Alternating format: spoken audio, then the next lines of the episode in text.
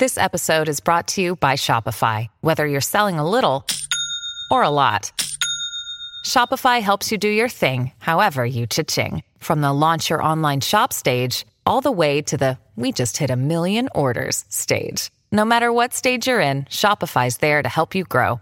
Sign up for a $1 per month trial period at shopify.com slash special offer, all lowercase. That's shopify.com slash special offer.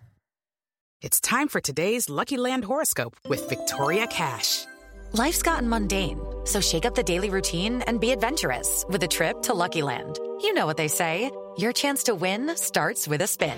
So go to LuckyLandSlots.com to play over 100 social casino-style games for free for your chance to redeem some serious prizes. Get lucky today at LuckyLandSlots.com. Available to players in the U.S., excluding Washington and Michigan. No purchase necessary. VGW Group. Void where prohibited by law. 18 plus. Terms and conditions apply. Okay, round two. Name something that's not boring. A laundry? Ooh, a book club. Computer solitaire, huh? Ah, sorry, we were looking for Chumba Casino.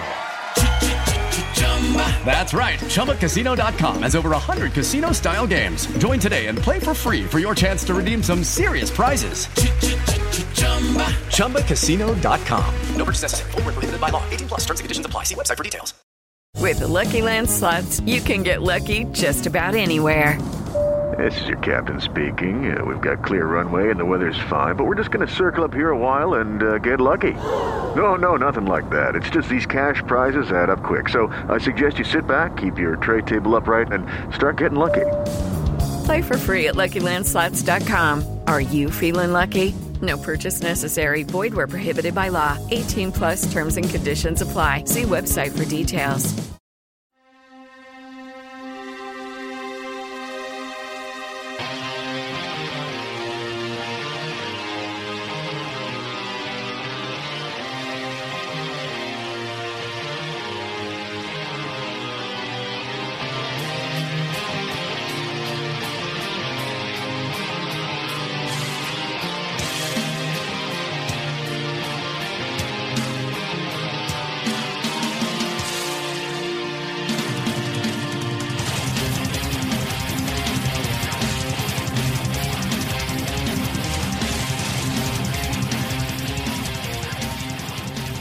Ahoy, Mets fans. Welcome to episode 204 of Amazing Avenue Audio, the official podcast of your SB Nation New York Mets site, Amazing Avenue.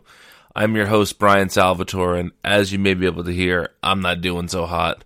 There's been a, uh, a stomach bug flying around the Salvatore house this week that's been knocking us all out, and uh, because of that, we have an abridged show this week. Couldn't find a time for Chris and I to record because I've been ill, as of my kids.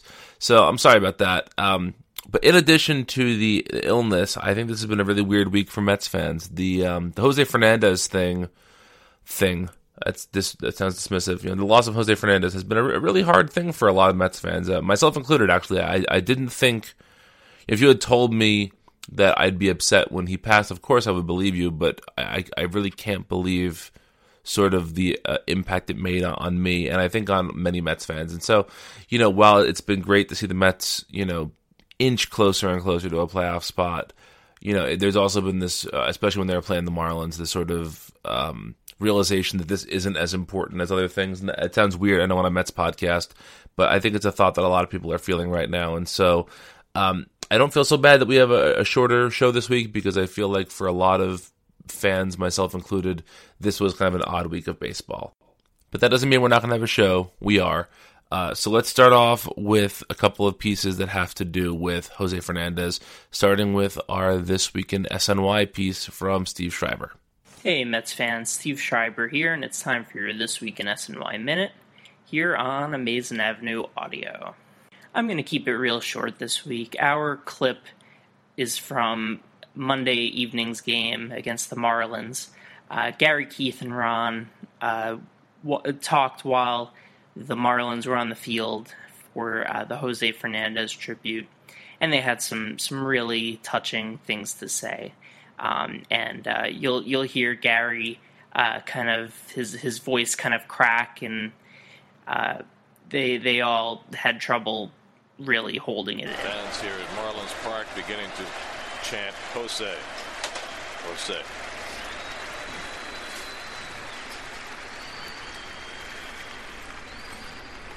I don't know how they're going to do it, but the Miami Marlins are going to play a baseball game against the Mets tonight. I was especially struck by the poignancy of the national anthem, a song we hear every day. But for a young man who risked everything to be a part of this country, it rang especially true today.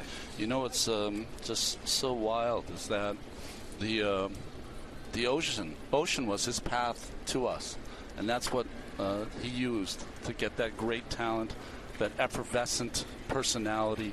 The guy that could have been a transcendent kind of player in the sense that all of the old school stuff of what you are could have changed with him, who has just played like he was 12 years old still.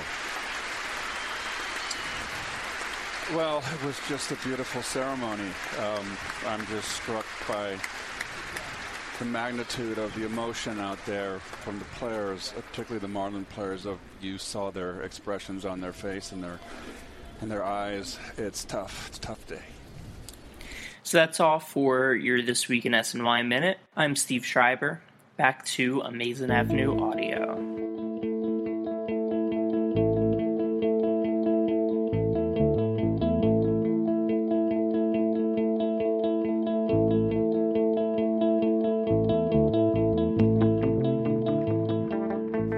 Hi, this is Aaron York for Amazing Avenue Audio, and today I want to talk about the how the media is handling the Mets' seven to three loss to the Miami Marlins from Monday night. I'm recording this early on Tuesday morning, and hopefully this conversation will not be as important because the Mets will win some win some games between when I'm recording it and when you hear it on the podcast. But I thought it was an interesting study about how the media treats narratives and how the media uh, treats a game like this when the Mets were playing a very emotional game against the Marlins. It was just a day or a day and a half after the tragic death of Jose Fernandez, who died in a boating accident on Sunday morning. And what I all I was all I've been hearing starting at starting uh, when the ninth inning ended last night, and also this morning from media outlets like SNY and WFAN is that the Mets couldn't have possibly won this game. The Marlins needed it more. They needed it to grieve. They were on an emotional, I don't want to say high, but they were emotional about it. They were passionate about the game. Dee Gordon hit that home run because he was lifted by his feelings for Jose Fernandez or something.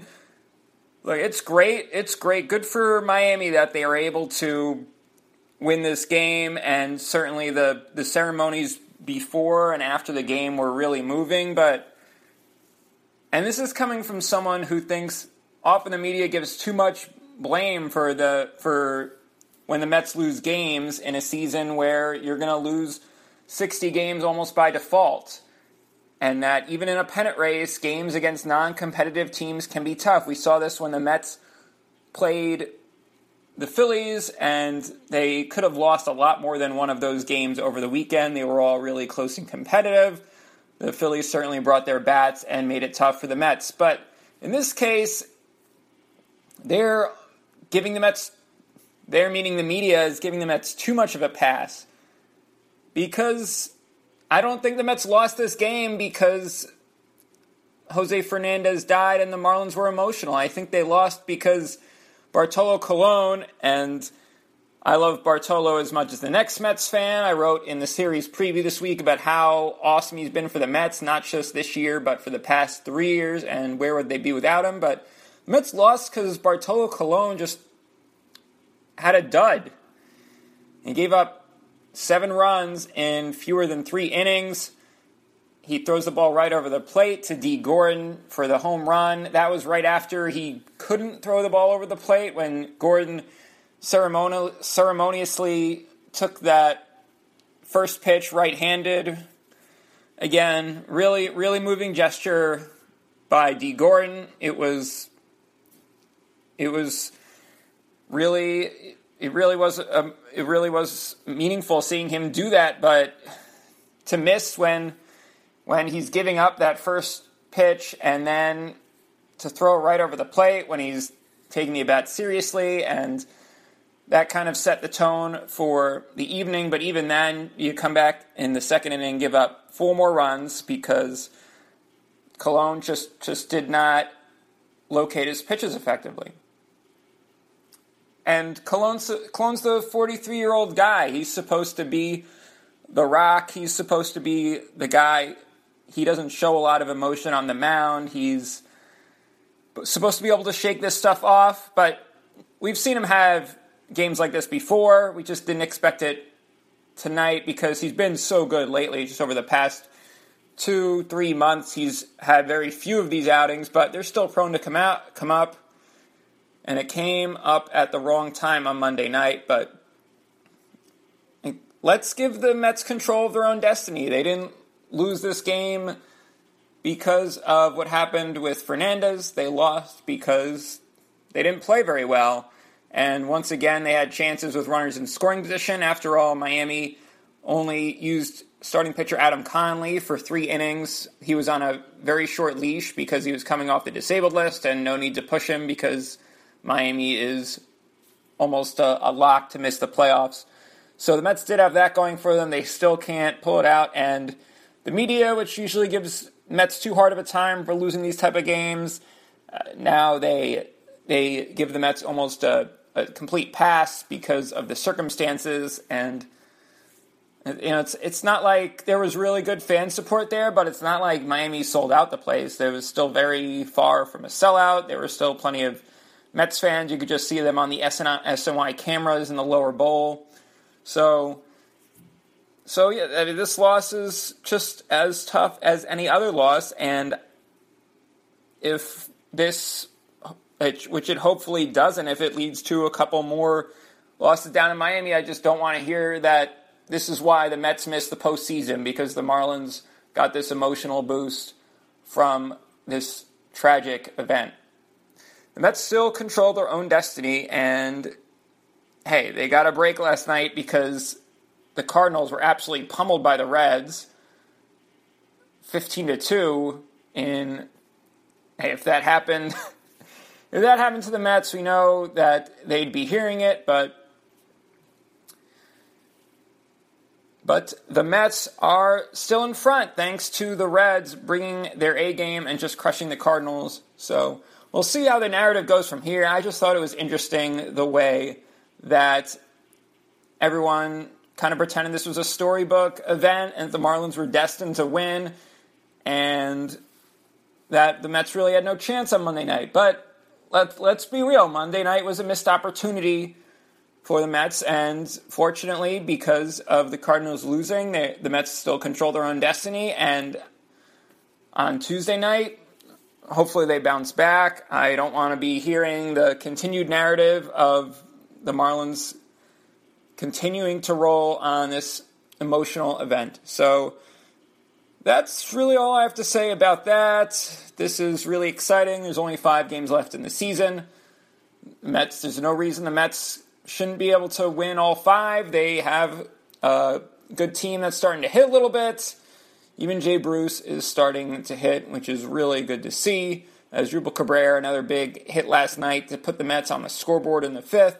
So hopefully, and Lucas Duda with an RBI single. Him and Jay Bruce going the other way for their base hits in the eighth inning and almost starting a rally that that the Mets couldn't quite take advantage of. But uh, you have to like the Mets' chances going forward. And this is Aaron York for Amazing Avenue Audio.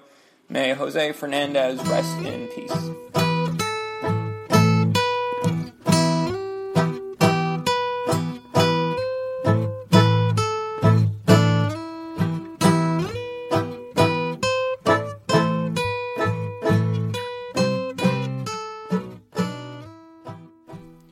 Hello, Met fans.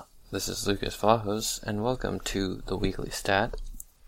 As the Mets are wrapping up this win against the Marlins on Tuesday, the baseball world continues to mourn the loss of Jose Fernandez, a transcendent talent and, more importantly, a good, kind, and jovial person who was taken from us far too soon. Um, this is hardly a sentimental segment, and I'm hardly a sentimental person. Uh, but even numbers can help us fondly uh, recollect those who have left us.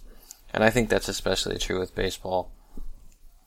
So, to that effect, I thought I'd take a look at how Jose Fernandez performed against the Mets just so we can nod our heads in uh, remembrance of how just how dominant he was.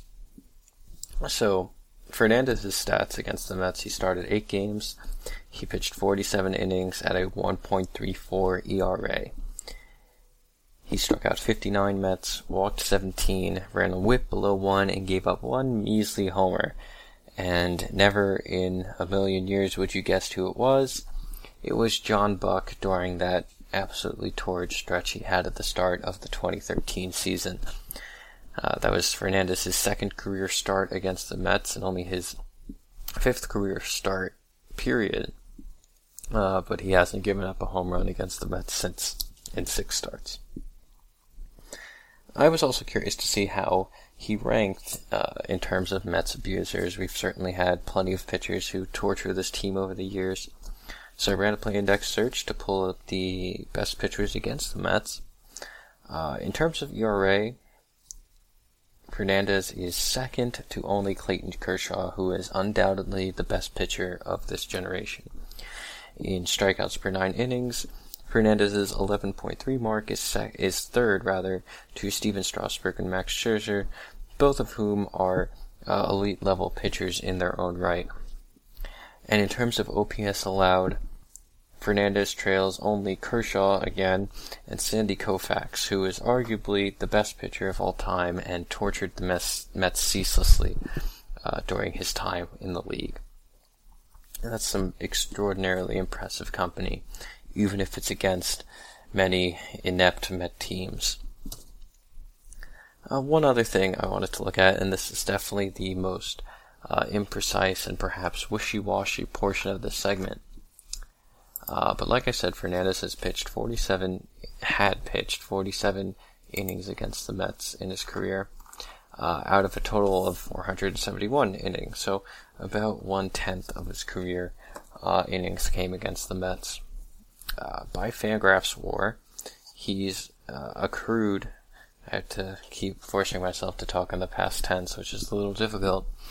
Um, he accrued 13.9 FWAR in his brief career. Uh, so, if we wanted to just divide the inning totals, we could say that one tenth of Fernandez's career FWAR came against the Mets, uh, and that would come out to, oh, about a win and a half.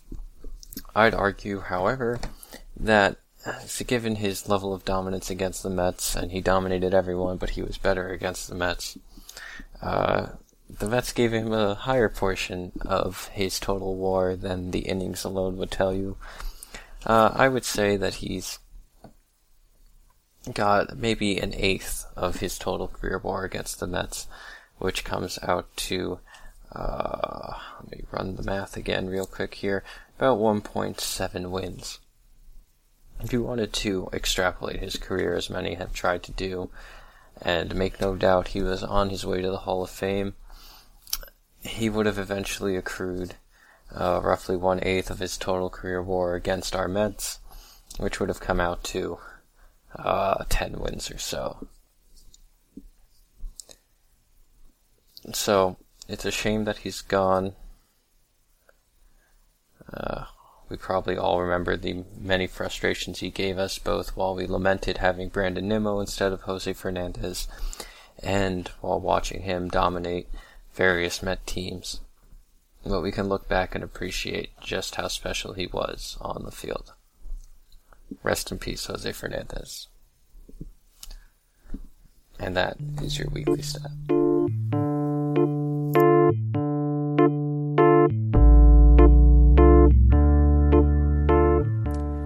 Back, Mets fans. Greg Karam here, along with Steve Sypa, to once again talk about Mets prospects in the minor leagues in general. Uh, we have reached a point in the off season of minor league baseball um, where it's a little there's nothing happening. You know, there's no there's no uh, fall league yet. Uh, there's no lists yet.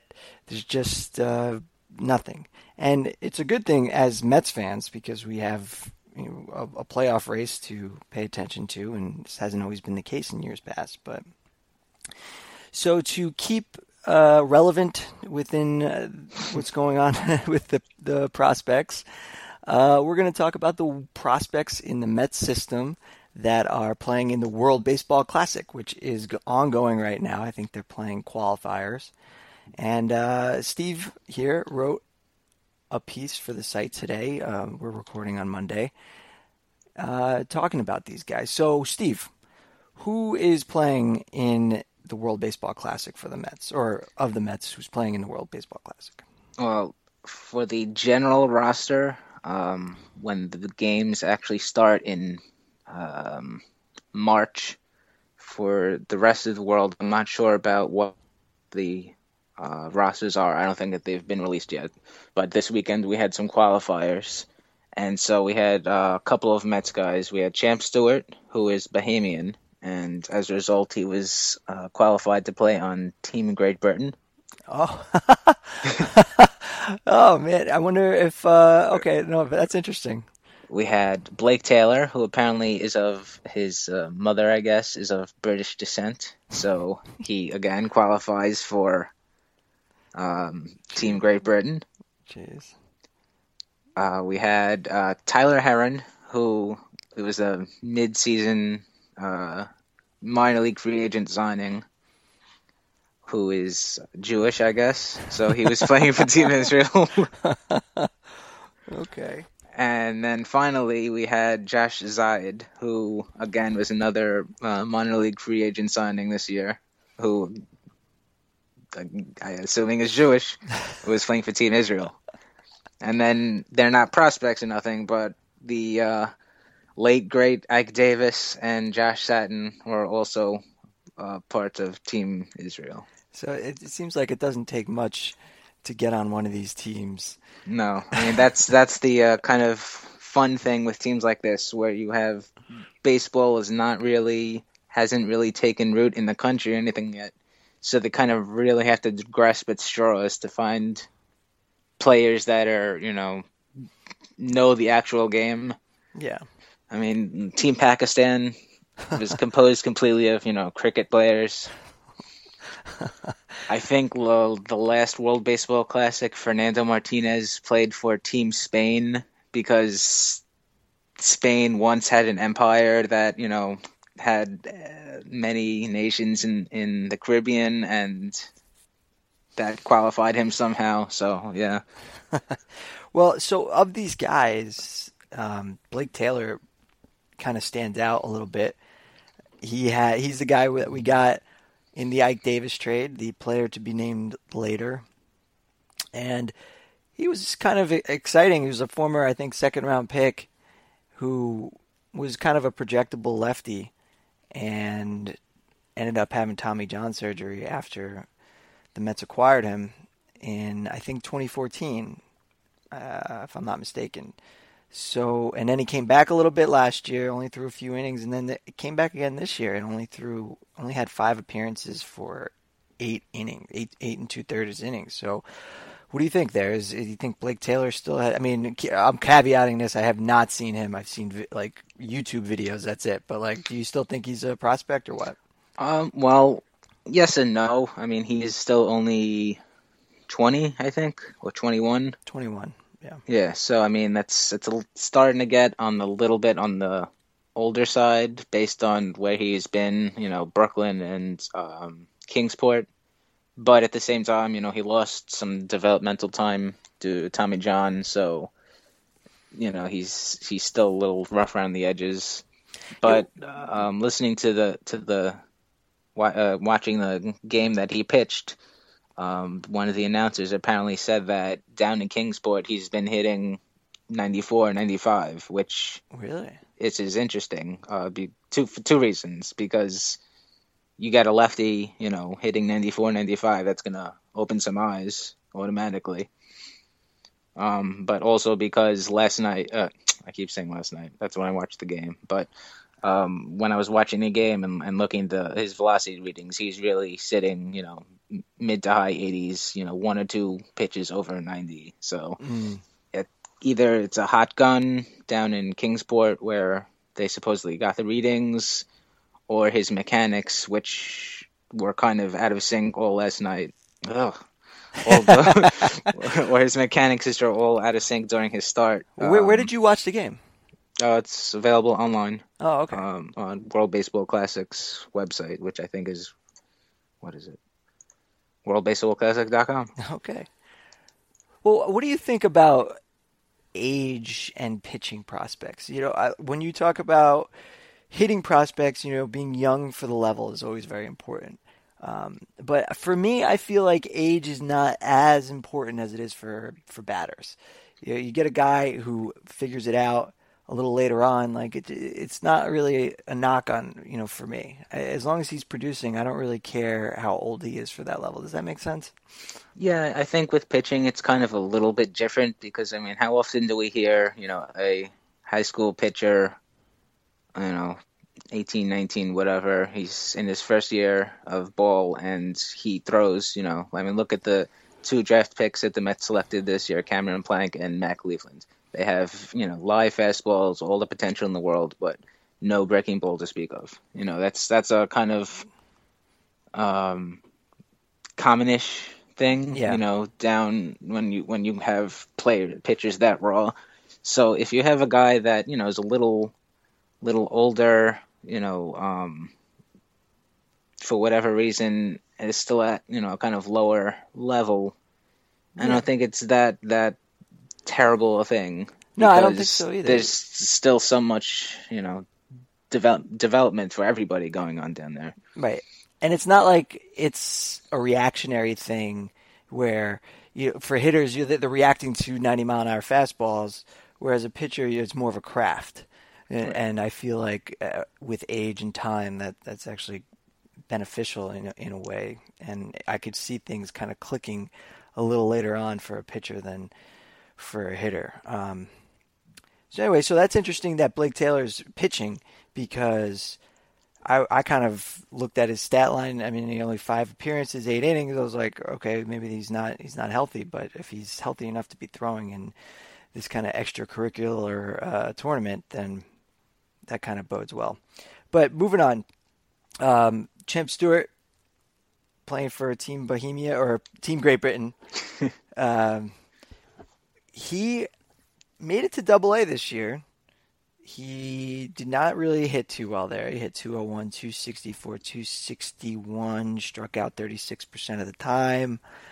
Um, you know, when I was watching Binghamton, I, I, I typically wasn't really paying attention to Champ Stewart because I'm not, I, I just, I can't get excited about it. But he did have 40 stolen bases this year. It's only six caught stealing, so you know maybe maybe he could be the Mets' Terrence Gore uh, next uh, September or something like that. You know, like I feel like that's that might be his only path to the majors. What do you think? Yeah, I mean, he, he has one tool. You know, let's face it, he has one tool. He has speed, and that's really that's about it. I mean, he's really not going to grow into much power. You know, his frame doesn't really look like he's going to grow into much power. No, he looks tiny. Yeah. um, you know, his he's a decent fielder. You know, at best, kind of relies more on his speed than anything else, and that maybe has stunted him as a fielder. You know, having to always having to o- always you know have that speed to fall back on. Maybe you don't Sharpen those learn routes. routes. Right, exactly. So, and the arm is, you know, whatever.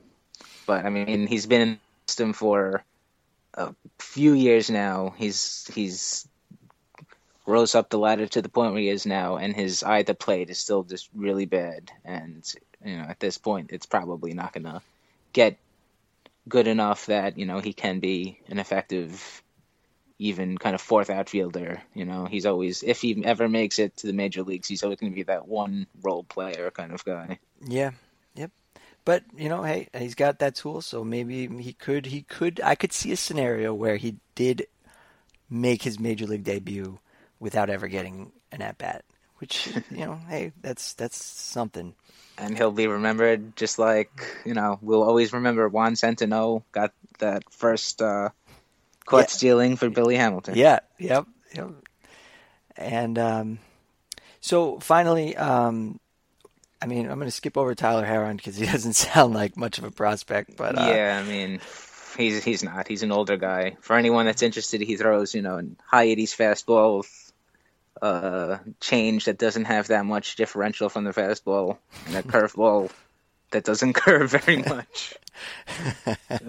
well, uh, Josh Zeed or Zide or however you pronounce it actually has played in the majors before as a reliever, and he's touched 96 as recently as two years ago. So I, I don't know if the Mets end up hanging on to him, but he's uh, he's a guy who maybe could potentially, probably not, you know, pitch out of the Mets bullpen. Though they have used him mostly as a starter. Do you have any opinion, any thoughts or opinions on Josh Zeid? Uh, I saw him in Trenton this year as a starter. Um, I was not impressed. I'm pretty sure that that Trenton crushed Binghamton. Mm-hmm. I mean, many beers are consumed, so I really don't remember that actual score. But I think as a reliever, he works a little better. You know, he's working in relief in the World Baseball Classic, and obviously, um, the talent in the competition was not even up to par with Double A, but he looked a lot more effective. Um, his fastball, you know, is low to mid 90s, tops out a little bit higher. Uh, his breaking balls, that's that's I guess one of his, his weakness. He doesn't really have a an effective breaking ball. So I mean, problem. yeah. So that'll that'll you know make relieving that much more uh, worth it for him. Yeah, yeah. So But- that kind of limits the upside there, but so He's all the kind. he's the kind of guy that if Omar was the GM right now and the Mets are kind of panicking because there's five games left in the season and we're tied in the wild card, would be called up to make some sort of emergency spot start. Jesus. well, thankfully we have uh, some seemingly some adults in charge, and uh, Josh Zeid will not be seeing the major leagues this year. But uh, so there you have it. That's your topical uh, Mets prospect update for this week. And I'd like to plug the email of the podcast. If you guys want to send us an email, please do so at podcast at amazingavenueaudio.com. We will answer your questions to the best of our abilities. And um, that's all you have for this week. So we'll see you again next week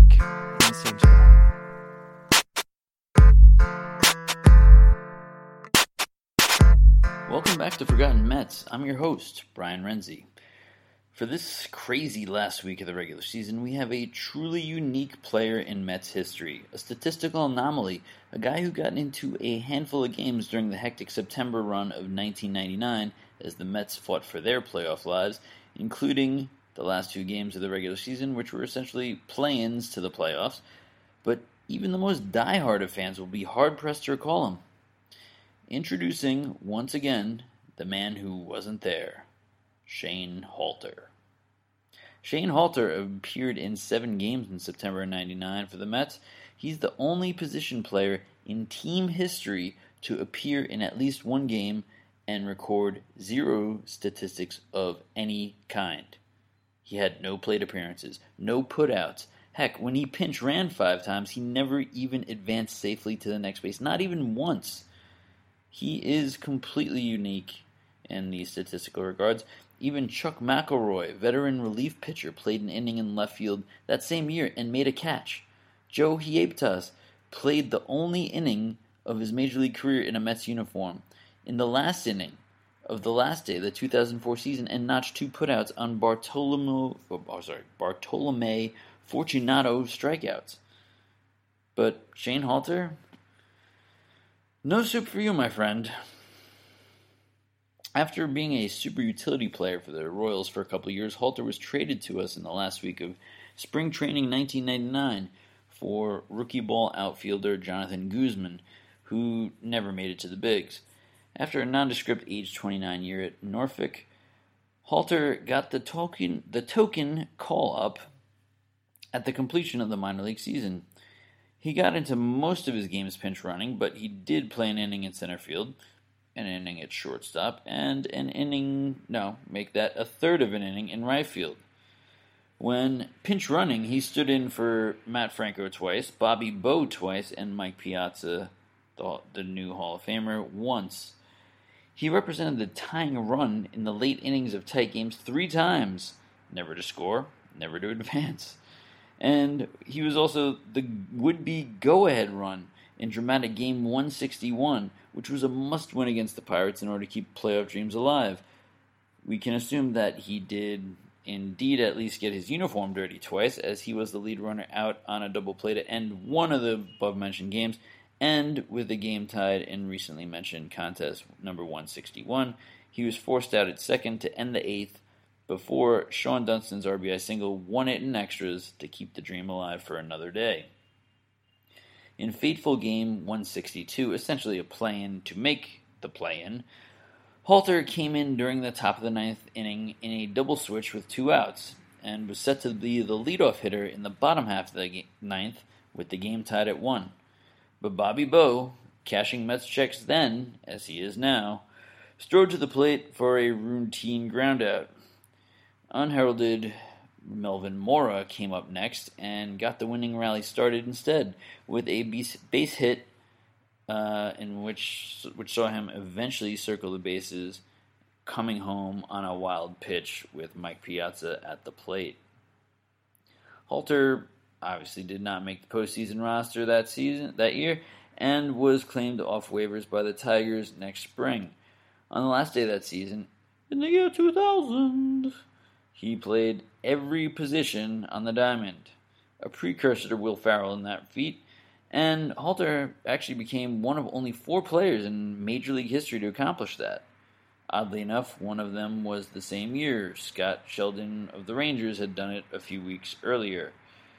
Guess it was a slow year on the promotion schedule. The year after, in 2001, Halter had his best year of his career, logging at a 284 average and an 811 OPS over 507 plate appearances. One thing's for sure about Shane Halter if he was on this year's Mets, Terry Collins would have found him some at bats. This has been Forgotten Mets. I'm Brian Renzi, and we'll catch you next time down hazy memory lane.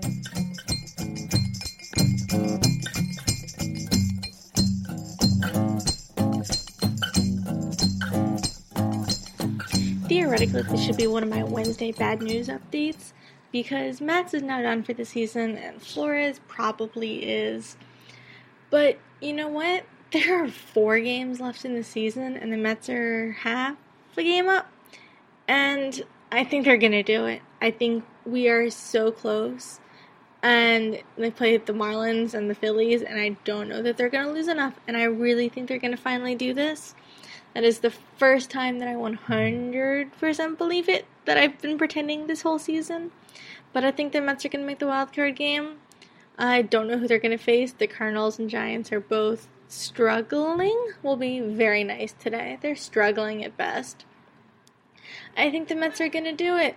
Jay Bruce suddenly looked good last night. It was very strange. I was watching at work and I didn't know what I was seeing.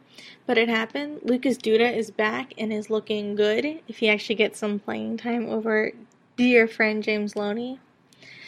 And the Mets just have to ride out the season. It feels ridiculous. I can't believe we're here. But they're they're right there. They just have to not screw this up. And I probably jinxed it right then.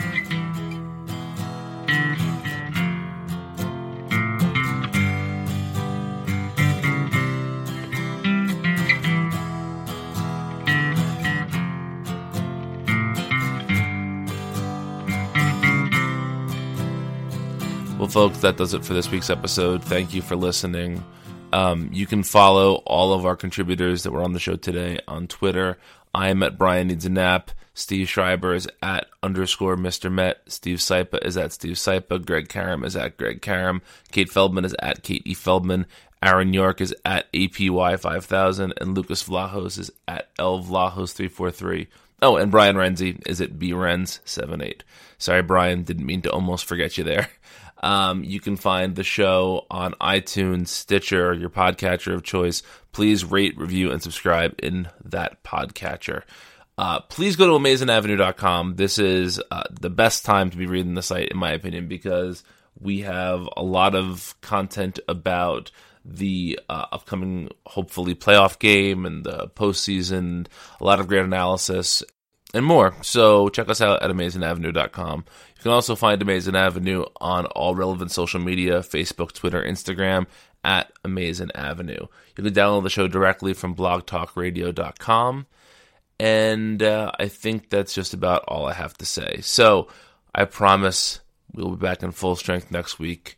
And hopefully we'll be talking about um, you know a playoff game. I don't know what our release schedule is going to be like next week. Maybe we'll do an earlier show uh, before the wild card game. I really don't know. We'll figure something out though. We'll be there with you through this entire weird uh, rush to the postseason and postseason, hopefully. So until next time, let's go Mets.